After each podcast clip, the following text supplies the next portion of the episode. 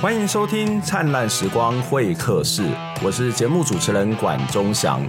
我们的节目是由公民行动营记录资料库独立制作，透过人物的专访、议题的整理、新闻的回顾，带大家了解到这一些事件背后值得我们要去关注的议题，让我们不是只看热闹，还能看见门道。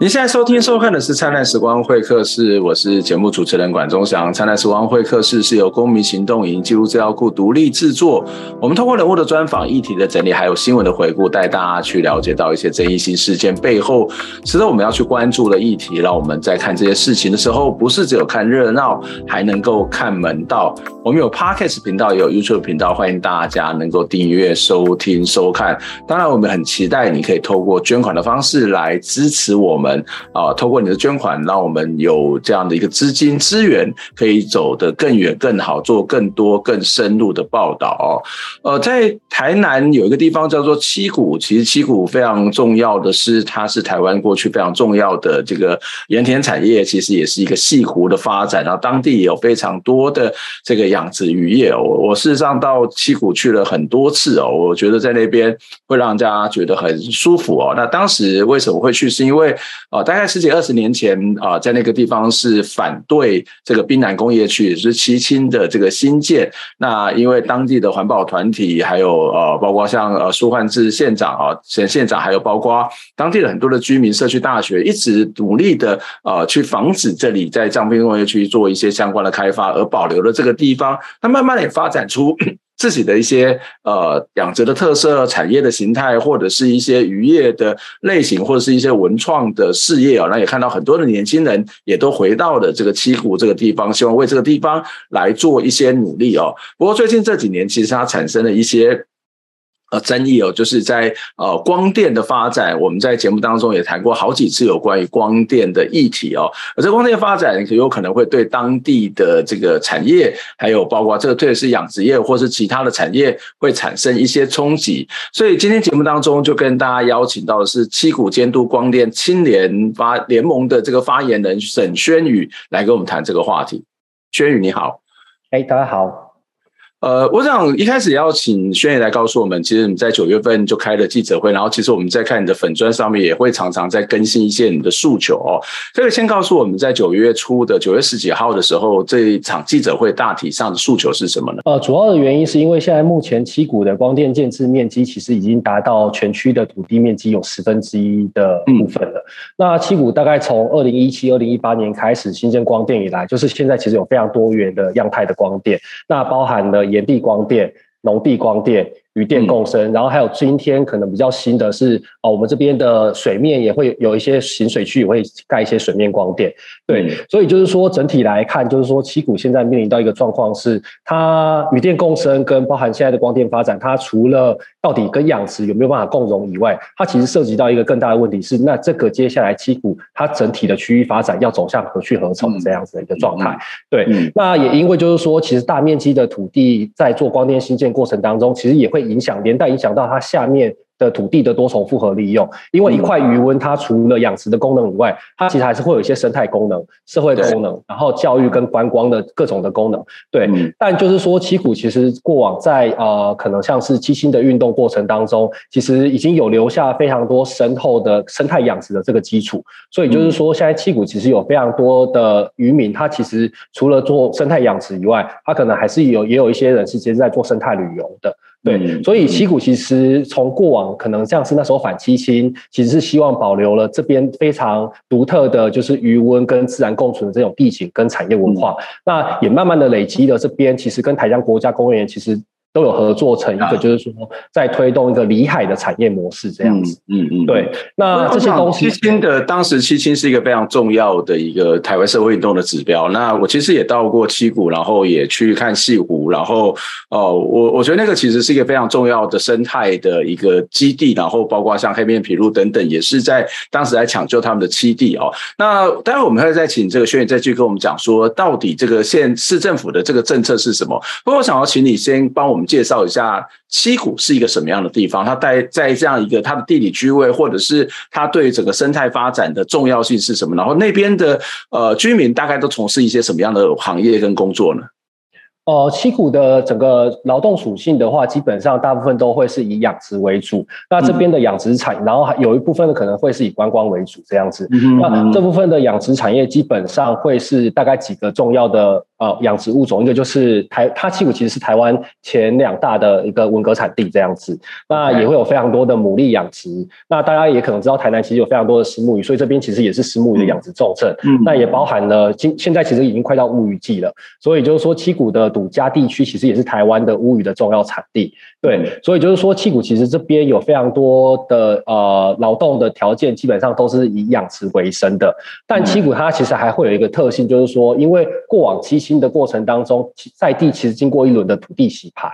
对，嗯，因为那时候有非常多本地的呃余温，基本上是卖给外地的投资客，然后要来做七星的开发，所以七股的土地特性有非常高度的土地，其实都是外地的地主持有，对，Okay. 那导致呢，那那那时候渔电共生，它跟光电要进场的时候，它的呃。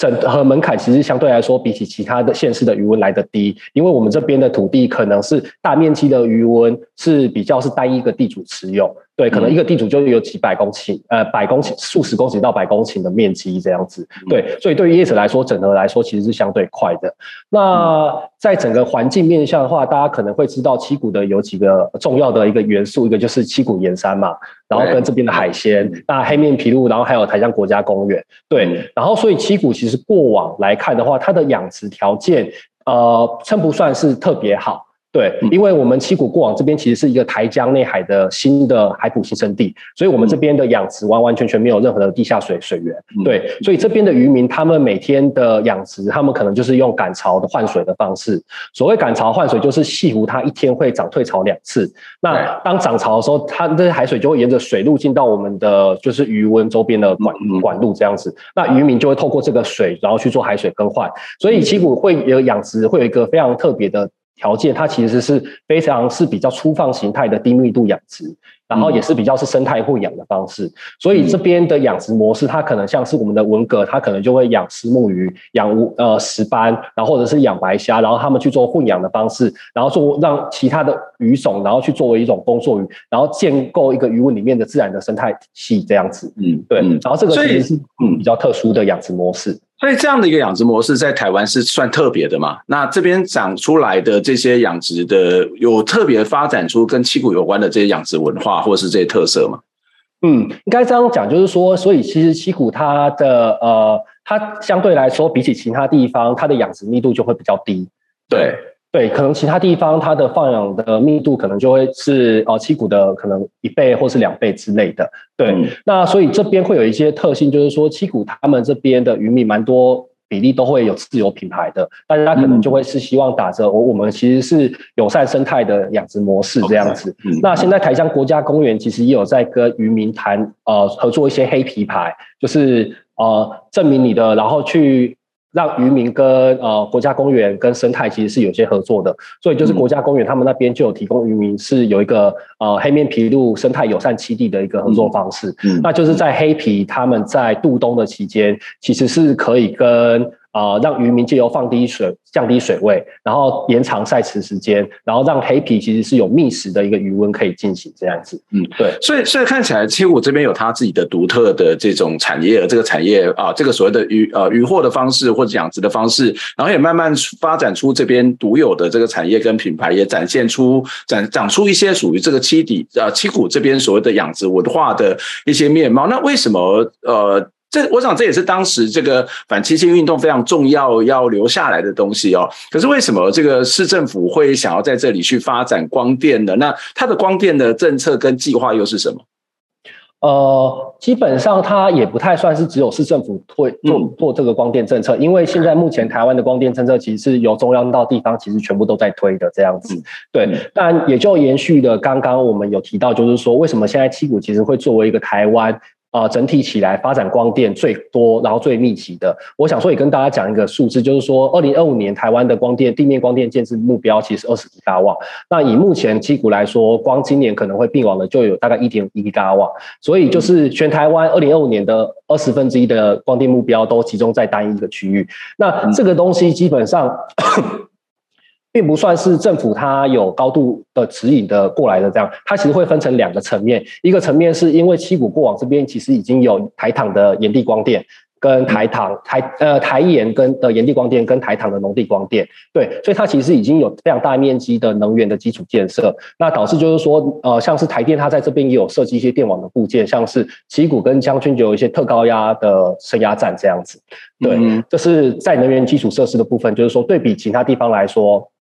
那光电业者要在这边投入的成本就相对来的低。那第二个东西是土地特性。它基本上不是因为这边的养殖比较适合做渔电共生而来到这边去做整合，而就是单纯前端有讲到的，因为这边的土地特性是高度的土地可能是由外地地主持有，或者是它这边高度的土地都是由家族共有，可能一个一块一十公顷的鱼温可能就有一两百人持持份，但因为这边的土地其实没有那么多的获益价值，所以比较单纯啦，哈，对，大家不会分割嘛，所以大家就可能就是会选择一个对于呃土地获益最高的方式，然后就是会选择。呃，可能跟光电业者合作这样子，所以对业者来说，它的整合相对来说比起其他地方迅速非常非常多。然后我觉得也跟大家讲一个资料，就是说，因为像其他地方，如果大家有去看到其他西南沿海的渔村，有些渔村的一口鱼温大概是两三分，嗯，对。但旗鼓的一口鱼呃文革池可能就是一两公斤起掉，对。所以就业者的整合成本来说，我整合好一口一，在其他县市整合好很一好多鱼塭，我不如我在七股直接整合好一口文革池。大概类似这样、这样、这样的概念。嗯嗯，对。所以其实从你的角度来讲，它并不是一个最合适的地方，但是它是对于业者来讲，或者对政府来讲，它是最容易去取得土地，或是最容易取得同意的一个区域嘛。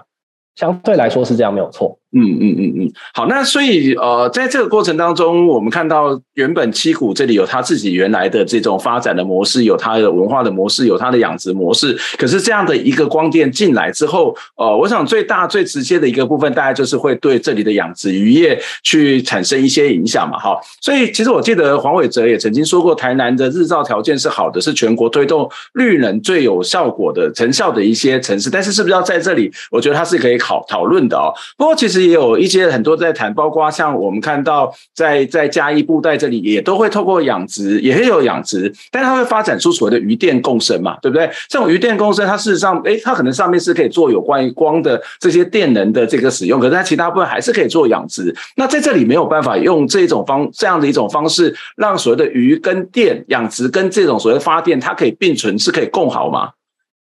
呃，以目前来说，大部分的渔民他们会觉得，就是说现在。呃，渔电共生，他们其实不是不能合作，但就是说，因为全世界其实还没有一个实际有在运行的渔电共生案场，那包含台湾现在也还没有完工，有在施工中但还没有完工的案场，所以渔民普遍他们会觉得，就是说我不是不能跟你合作渔电共生，但他们会希望有试验的案场出现，那让渔民可以参照，就是说，如果今渔民其实也会跟我讲，就是说，如果今天他在渔电共生养下面养鱼，他真的可以赚钱的话，今天不用政府帮我推，我自己就去找光电业者合作，因为大家想要。养鱼基本上都还是想要赚钱这样子，但因为现在虽然说水试所有试验数据，但大部分的渔民会担心，就是说那个试验数据到底能不能再现在我们一般的日常养殖？因为大家还是会需要有获益的这个考量。对，嗯，那大部分的渔民还是会担心，就是说我现在不是不跟你合作，但因为现在市面上真的没有一个呃示范的案场，让渔民可以去做参照，这是一个面向。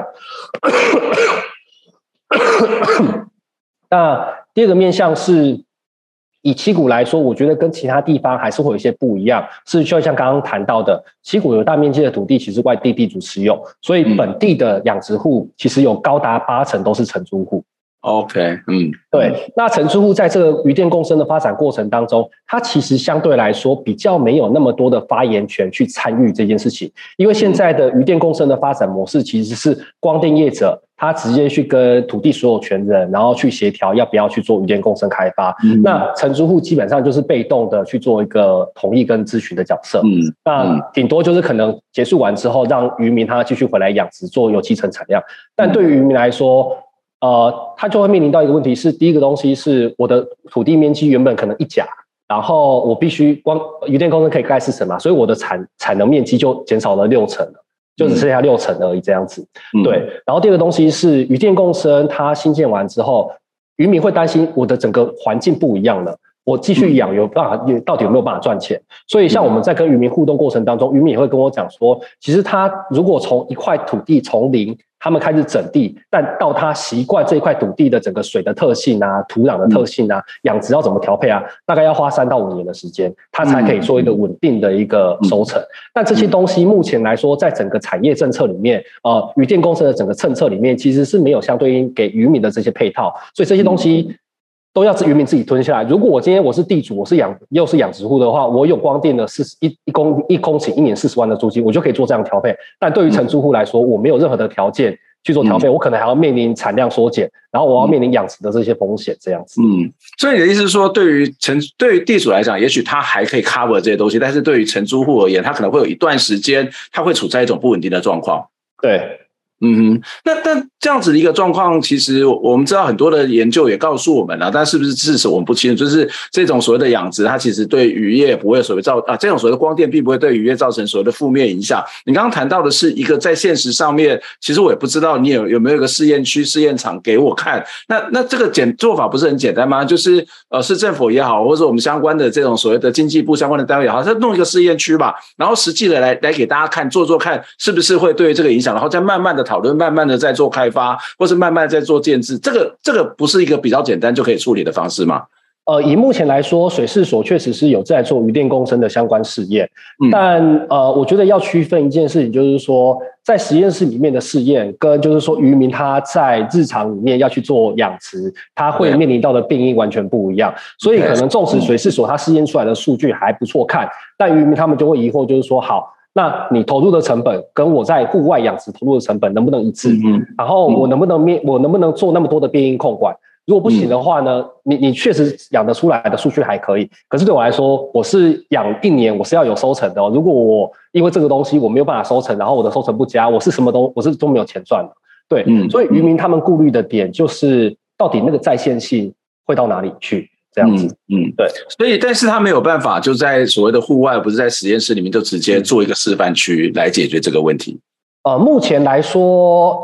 确实还台湾还没有相对应的渔电共生的案场这样子。哦，嗯，对，嗯，就是还没有任何因有在新建中的，但没有任何一个户外型的鱼电共生案场已经完工，可以去佐证，哎、嗯，我们现在在下面养殖真的是一个没有问题的状况。这样，嗯嗯嗯，对，所以事实上面它。呃，也知道有没有问题，其实也不清楚，而至少我们都没有看到你有一个所谓的暗场，然后看到实际的这个做法。那可是对于渔民来讲，它是一种处在一种不确定性呢，还是真的会担心，或者是已经看到了这种所谓的鱼电共生的这种形态，对他们的养殖、对渔业已经造成了一些影响？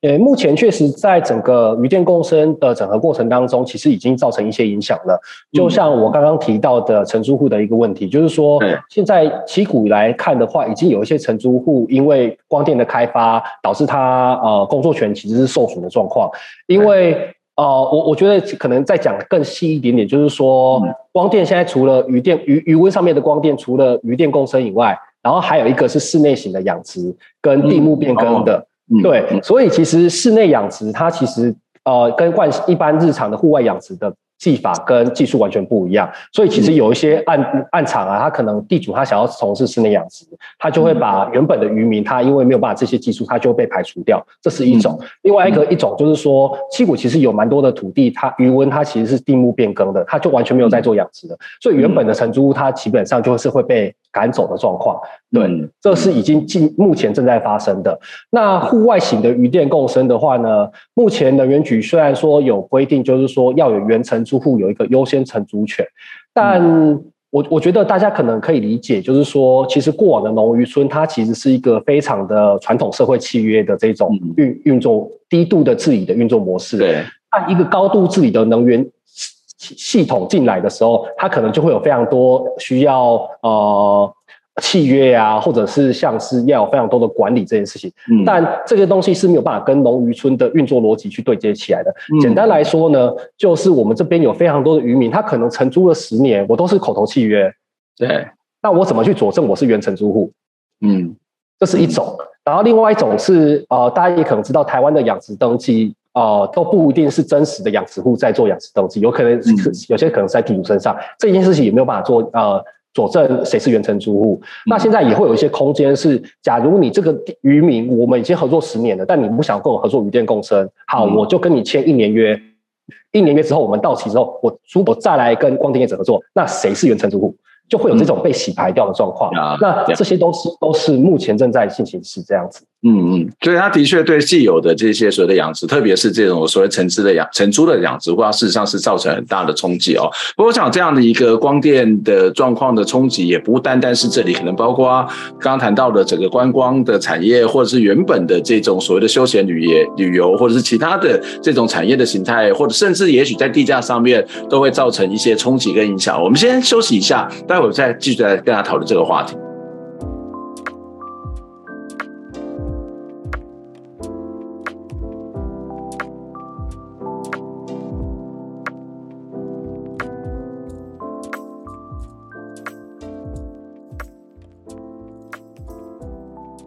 欢迎再次回到灿烂时光会客室节目的现场，我是主持人管中祥。灿烂时光会客室是由公民行动影音记录资料库独立制作。我们通过人物的专访、议题的整理，还有新闻的回顾，带大家去了解到一些争议性事件背后值得我们要去关注的议题。让我们在看这些事件的时候，不是看热闹，也要看门道。我们有 Podcast 频道，也有 YouTube 频道，欢迎大家能够订阅、收听、收看。当然，我们也非常期待你可以透过捐款的方式来支持我们，因为你的捐款、你的支持，我们才能够走得更久、更远、更好，做更多、更深入的讨论跟报道。今天在节目当中要跟大家谈一个，其实，在我们的节目当中，大家已经谈过好几次的有关于光电的问题哦。因为我们知道台湾要做能源转型，然后要做非核家园，但是在既有的这时候能源政策开始要做调整的时候，哦，我们看到很多的再生能源也好，或者说光电政策也好，它在很多地方就开始在一个大量的这一种新建。可是，在过去的节目当中，我们也谈到了屏东，也看到。了高雄或看到了嘉义，都面临到不同状况的这个光电所带来一些争议哦。今天在节目当中也要来持续跟大家就光电的问题来进行讨论哦。在上一段的节目当中，我们已经邀请到了这个七股监督光电青年联盟发言人沈轩宇来跟我们谈，在。过去呃这一段时间当中，在所谓的这种光电的发展，在七股这里光电发展对当地养殖渔业的一些影响，当然它的影响绝对不是只有养殖渔业哦。那我们来再我们在接下来再请轩宇来跟我们做光更多的讨论。轩宇你好，大家好。我想先轩宇先跟我们来介绍一下，事实上你们是有一个组织，就是我刚刚有提到啊七股监督光电青年哦这样的一个团体，是一个什么样的团体？是什么组织呢？哦，我们基本上大概是也都是来自七股的一个在地青年。那呃，目前大概成员大概有将近二十位左右。然后有些其实是本地人啊，有些其实是移居来这边的，然后有些是在这边工作的。那我觉得共同的点基本上其实都是因为我们对于家乡七股这件其实是有一些共同的热爱，然后也喜欢渔村的风光，那所以才愿意返乡来做一些各种的工作。所以其实成员组成蛮多元的。真的，我觉得蛮是在一个西南沿海的渔村，有那么多青年，然后一起愿意做一件事情，其实是真的是蛮不容易的。所以，像我们里面除了渔民以外，也有就是做地方创生的、社区发展的，那也有就是呃做观光产业、餐饮产业跟教育工作者、水电工都有。对，所以真的是蛮特殊的一个一个状态。那为什么我们大家会想要组织起来，一起来做一个光电监督的一个状况？主要的原因是因为基本上大家也不是全然的反对七股发展光电，因为确实七股发展光电对于某些呃。呃，团体来说，或者是某些人来说，它确实是可以带来一些注意的。但因为现在其实是比较过量的发展模式，跟它其实是没有顾及到更多利害相关的发展模式，已经在对七股带来了很多呃冲击的面向。所以我们希望透过青年的行动跟青年的发声，能让整个光电的讨论政策其实是有更完善的规划，然后也可以把现地真的已经发生。的光电问题其实是能让政府有看见，然后来改善这个光电的治理问题，然后也让未来的光电发展其实可以走向一个正道这样子。嗯，我想这是一个还蛮有趣的一个现象，就是其实呃，我们知道政府最近这几年一直在谈青年返乡、地方创生。那的确，我们看到很多年轻人回到他自己的家乡，或是到啊、并不是那么都市化程度那么高的地方去工作。那因为他希望他的家乡能够为他家乡做一些贡献，也可以回到他的家乡当中去过一些比较不一样的生活。但是我觉得蛮有趣的，就是但是在这个家乡的这个返乡的青年或者这个当地人，不见得对于所谓政府的政策会有一些。呃，觉得同意，或者是这样的一个光电政策，是不是会造成这个所谓的刚刚谈到的地方创生也好，或者是这些所谓地方的呃这种小型的产业会产生什么影响？我们等下再跟大家做一些继续相关的讨论哦。回到我们刚刚在上一段里面谈到的这个养殖业的部分哦，那事实上养殖业事实上是整体的渔业政策的一部分。可是其实从另外的角度来讲，刚刚谈到发展光电，它事实上是能源政策。显然我们可以看到这两个政策之间哦，就是所谓的呃渔业的产业政。政策跟所谓的能源政策之间，它发生的冲突，那你你怎么去看这一种冲突？因为它绝对不是一个好像光光电跟鱼，而是两种不同政策之间已经有了一些矛盾。那作为国家，它应该去调整调节这些矛盾，或者说对国家来讲，什么是它的 priority，所以它优先的选择，它它可能也要去做一个选择吧？那你怎么去看这样子两种之间的这种产业矛盾的情况呢？哦，好了解。诶，其实就像刚刚老师讲的，现在其实是所谓的渔电共生政策。啊，我们可能直觉的来说，它其实是一个能源政策这样子。嗯，但就像刚刚老师其实有提到，它其实涉及到的是渔业的主管机关，它的能源啊，能源主管机关它的能源政策，它要发展一个光电，然后它的用地基本上是在渔温上面。那这个渔温其实它也是养殖用地，所以它其实也涉及到渔业主管机关它整体的渔业政策的部分。那以目前来说，现在整个能源啊，渔电共生的发动者，它其实是光电业者。光电业者，它透过跟土地所有权人去承租土地之后，它可能就是会。发展光电，那虽然说它其实是有要求七成产量要有养殖事实这件事情，但实际上来说的话呢，它还是会涉及到整体的渔业的转型的问题。就比如来说，我们刚刚其实有提到，为什么这边它呃土地整得很快，其实是跟它的土地因素其实是会有关系的嘛。那其实我我觉得现在其实我们就我们掌握到的一个资讯来说，就是因为业者他要连续二十年都要有养殖事实，他才可以持续的做趸购。费率的那个还还能还能去做售电这样子，对，所以对于业者来说，我跟渔民合作其实是像很多渔民合作，其实相对来说对他来说其实是一个风险，所以现在其实是有一个状况是有蛮多业者他会选择倾向直接跟养殖公司合作。对，嗯，那这个东西其实就会带来，就是说，那台湾的养殖产业，因为现在其实有非常多的渔民，他其实都是个体户、个体的小农这样子。那当这个非常有非常多大量的渔夫，他因为光电的原因，然后可能导致光电业者他转型去跟。啊、呃，渔业公司合作的时候，那台湾的养殖产业到底要怎么样去看待我们所谓的产业转型这件事情？那也包含到了现在，其实，在渔电公司里面，适合养殖的物种其实是有固定的、类似的一些呃养殖物种。那我们台湾到底要怎么样去看待我们养殖？大快速的大量变化的过程当中，我们的供需会不会有一些需要做调整跟失衡的一个状况？这个东西也是也是养殖政策应该要有的。那也包含刚刚有提到，就是说现在其实是有非常多的光电业者，他可能打算做室内养殖。对，因为室内养殖目前在整个银行融资端相比起来，比户外的养殖要更容易取得融资这样子。嗯，那那台湾适合做室内养殖的发展吗？那如果因为室内养殖它跟户外的惯习养殖的技术跟啊设备完全不一样。那以七股来看的话，其实我们这边有非常多的呃养殖的劳动人口都是五六十岁以上的。那当今天大幅的鱼温变成一个室内养殖场的时候，它涉及到的除了技术转型外，它也涉及到劳动力的转型。我们有多少的技术能力可以去填补这些事情？这些东西都不会只是纯电的问题，它其实也涉及到整个产业的问题。那所以就是说，现在我们就会觉得，就是说，那渔业署如果真的觉得呃能源局主管机关他们想要推动渔电共生，那渔相对应的产业政策配套是什么？应该要有一个具体的说明，让渔民他不会是被动的配合地主跟光电业者的开发，然后让他无所适从，他不知道怎么转型，他不知道哪里有配套可以去寻求协助。对，嗯。所以看起来这应该是跟渔民有关的事情，但是在整个决策过程当中，渔民反而是最边缘的，这他他他他的意见是最不被看重的，最不被参与纳入讨论的是吗？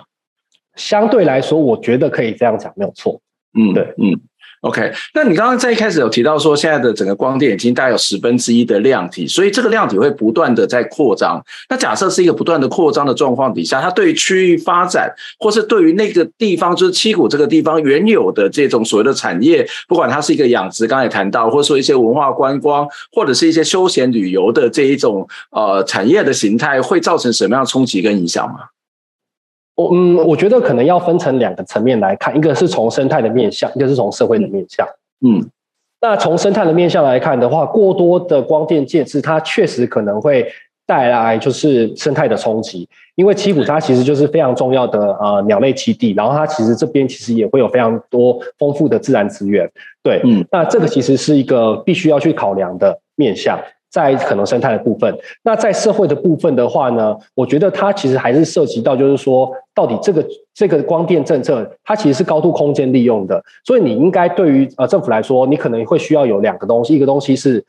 这个地方的环境跟社会承载量到哪里，应该有一个总量的一个管制。那第二个部分是总量，它接下来还是会面临到一个问题，那。这些总量要盖在哪里？你必须要有区位的选择的指引嘛。那这个区位的选择指引是你到底相对应的这个地方的空间规划会是什么样子？哪些地方它的产业特性？非常的适合做光电，它可能就是会变成是我们这边可能是高度的呃光电跟养殖或者光电跟农业结合的地方，但有些空间它可能不一定适合做光电，你就不应该让呃可能让政府呃让光电业者去那边做光电的新建，你应该要有一个整体的产业的配套这样子。我觉得这个东西是目前我们青年在这边会比较在意的东西，一个就是总量的管制，另外东西是现在其实没有相对应的呃空间的指引，所以它业者来说就是我哪里整合好土地之后，我可能就哪里去做新。这样子，嗯嗯嗯，那哎，那你说你说，嗨，嗯，那其实我觉得，那也就牵涉到了，就是说，所以。所谓的区域空间规划指引的过程当中，它其实是又涉及到了这个区域它到底想要做怎样的空间发展，跟想要怎么做区域发展。嗯、那我觉得我们最开始其实有提到，目前七股有非常多的青年其实是返乡在从事不断是生态养殖，或者像是想要去从事一些离海的产业模式，包含了我们有人做食鱼教育，那有人做非常呃地方创生，想要推广这边的特色养殖。产业，但这些过程当中，基本上当一个区域的开发量体现在是十分之一，然后就我知道的，现在其实业者还是持续整合的面积，大概整合起来大概有五分之一的土地面积，都会未来可能会是光电板的状况。它到底会不会压缩到青年返乡的空间？因为其实现在政府一直希望就是说青年返乡，然后在地方从事更多的产业的各种的六，包括养殖产业也在说要六级化。那这些过程当中会不会压缩了我们这些青年的发言权，因为目前来说，我们大部分的青年是没有土地所有权的，对，所以我们没有办法去针对别人的私有土地要不要盖光电有发言权。但它这个量体大到一个区域那么多五分之一的时候，它已经不是个别地主要不要做光电发展的问题，它其实涉及一个区域你到底有多少光电承载量。那这些光电承载量的时候，它涉及到区域发展的时候，政府到底认为这个光电发展政策有多少利害相关论是只有渔民吗？是只有地主吗？是只有光电业者吗？还是社区的居民也要纳进？然后还有就是说，新一辈的代的劳动者，因为光电板下去就是二十年，下一辈的青年，他的劳动者，他是作为一个长期要生根二十年，他对于这些地方的发展有多少的发言权？目前来说是比较没有看到的。嗯嗯嗯。呃，所以从你的角度来讲，你会觉得七股这个地方从它的过去到现在。的人口组成或者它产业的组成，它应该是一种多元的形态、多元的样貌。但是因为发展了光电之后，事实上这些很多的这种原来的养殖或是原来的这种所谓的土地，它会作为一种光电的这一种发展，作为一种能源的政策来源。但是相对之下，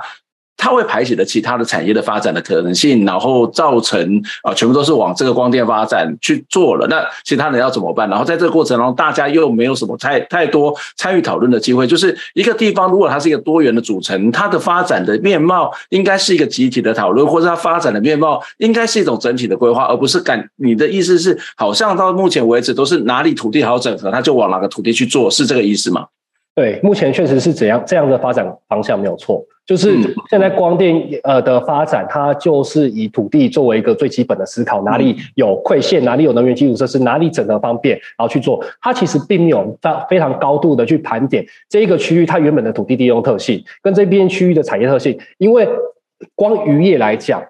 嗯，呃，七股可能就分成三区的渔业了，就是呃比较西边的，它其实是高度的，大家都是文革区，它基本上那边完全没有淡水水源。那中间就是六十一乙溪跟台十七中间，它那边就会有比较多的混养方式，它那边有淡水，呃，相对来说水源比较呃有淡有咸水这样子。那再更内陆一点点的话，它可能海水就没有那么丰富，所以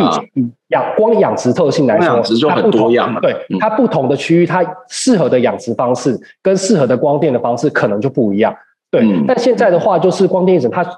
呃，他整了好土地之后，他会选择的方式是，他光电建制要最大化，然后他、嗯、呃建制的方式会是模组化的方式，他并没有那么的高度的去跟产业特性做相融。呀呀，所以即使是农渔呃，即使是养殖，它有很多的类型，但是一旦模式化之后，一旦是最大化之后，这种不同的类型它可能会消失，而且不见得是适用于某个不同类，所所有不同类型的养殖的模式啊，它问题也会造造成出来。呃，也可能会有一些不同的状况会发生，或者它的需求也可能会不同哦。但事实上，你在记者会里面提到一个一个说法，事实上我觉得是特别有趣，而且是重要，就是你们曾经提到说，光电进驻之后哦，导致了这个七股土地价格的上涨，然后青年承租不土不起这个土地。这事实上跟你一开始谈到我们很多的青年返乡也好，或是刚刚谈到的这种所谓的回来要做一些新创，或是要做地方创生也好，事实上是很大的冲突哦。那你们那边土地到底长成怎么样子？为什么对你们来讲，这个其实是一个很对对你们来讲是一个很严重的问题吗？应该这样讲，就是说，一般渔温呃渔民跟地主承租的行情价大概是三万到五万。嗯、那现在业者光电业者给呃地主的租金，如果要做光电的话，一公顷大概是三十万到四十万。那中间价差其实就十，所以其实对于渔民来说，他没有任何的筹码。去跟光电业者去做竞争，对，除非那个地主他本身对于光电没什么兴趣。那如果一旦他跟光电合作的话，他就会哦，没没没得租这样，没得谈了，对，对，没得谈。因为那个十倍，我觉得以一般来说，假设我有土地，我可能也会选择跟光电业者合作，因为那个十倍的那个利润差距太大了。对，那而且这个一差就是差二十年。嗯嗯，对，所以可能就是两百万啊，几几那个几百万起跳的这个差距这样子。嗯，对，所以就是现在其实，我就像我刚刚提到，就是说现在其实是有非常多的渔民，他是找不到渔文租的。那包含到了我们有一些青年渔民，他可能原本是承租呃土地。然后他可能就会变成是地主收回去要做光电，他就没得养了。他好不容易返乡，想要安身立命，然后想要在这边从事呃比较对于生态友善的，或者是他想要在这边从事他自己的一块小事业。嗯、那这些东西基本上就没有什么空间，因为土地涨价，然后地主可能收回去做光电这样子。对，然后他们又找不到新的渔塭租。嗯，你刚才也提到说，其实你并不反对光电，然后呃，但是我们刚刚在讨论讨论了半天，就光电对当地的养殖也好，或者对于所谓的观光也好，或者是一些这种呃在地的这种所谓的旅旅游小小旅行也好，都会产生一些影响。可是怎么样在不反对对光电的情况之下，这些东西它有可能是可以共存的呢？我我觉得这件事情就要考量到，到底我们今天对于光电的想象是怎么样的发展模式？因为我觉得会有一个前提是，光电对比其他的目前的能源发展模式，它相对来说是比较分散，而且光电作为它的能源特性，其实是高度可弹性去依照区域的。呃，不同，然后而有不同的安装模式，它其实是非常的高度相容的。但因为目前的政策，它并没有这样的高度相容性，因为它就是为为为了追求最大的建制量，所以它在很多政策细节上面，并没有那么的高度的要去跟原本的产业去做镶嵌。举例来说。光电对我们来说应该是一个分散式能源，它应该是我们对于以前的在光电的这种分散式能源，应该是它可能可以让渔民自自自发自用的方式。但现在公民电厂的那种模式，电厂公明电厂是一种方式，或者是它其实就是自发自用，它就是用啊比较离网的方式，因为现在的很多发电都是集中式的能源发电模式。嗯，但是现在的所有的呃渔电共生，并没有让养殖渔业的能源需求被满足。简单的来说。目前，呃，所有的渔民他在养殖用电上面，大概会占他的成本几乎三分之一到二分之一。就是养殖的支出会有两大成本，一个成本是呃饲料费用，一个成本就是电费。对，然后电费就是占他们的二分之一到三分之一。对，嗯、但现在的所有渔电共生，它盖好的光电发电啊，都是输回到台电的电网里面去，它并没有让能发电这个行为本身去跟养殖它的能源需求去做结合。那这件事情到底符不符合我们对于能源的想象？嗯，我我自己会觉得它没有，它没有真的达成了光电它作为这种分散式能源，应该要跟在地，应该要跟产业相融的一种特性。那所以我们就觉得，就是说，如果今天的光电发展，它其实是第一个东西是它是要有良好规划的。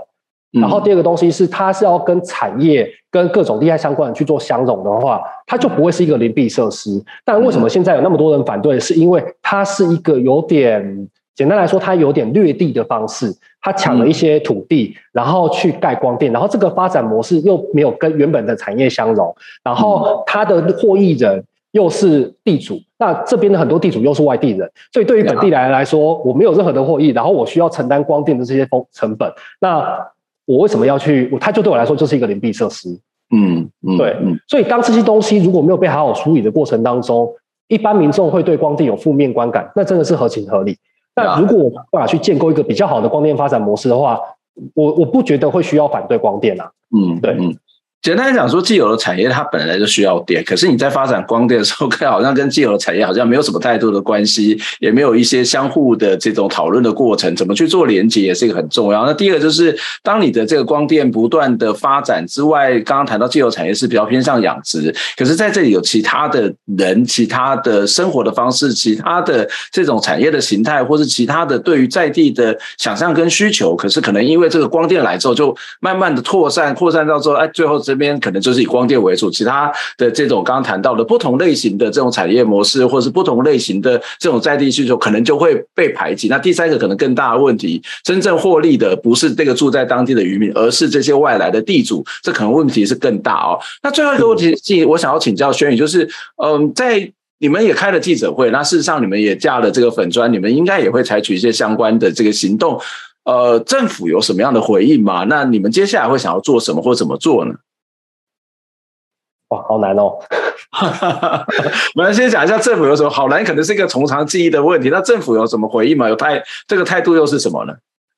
呃，就我们开完记者会的当天，基本隔天基本上是渔业署有下来了解，希望了解就是说在地的养殖产业跟青年的一些想法。嗯、那就如同刚刚提到的，就是说这个其实所谓的渔电共生，它其实涉及到了整体的产业政策，所以我们当然会希望就是说那。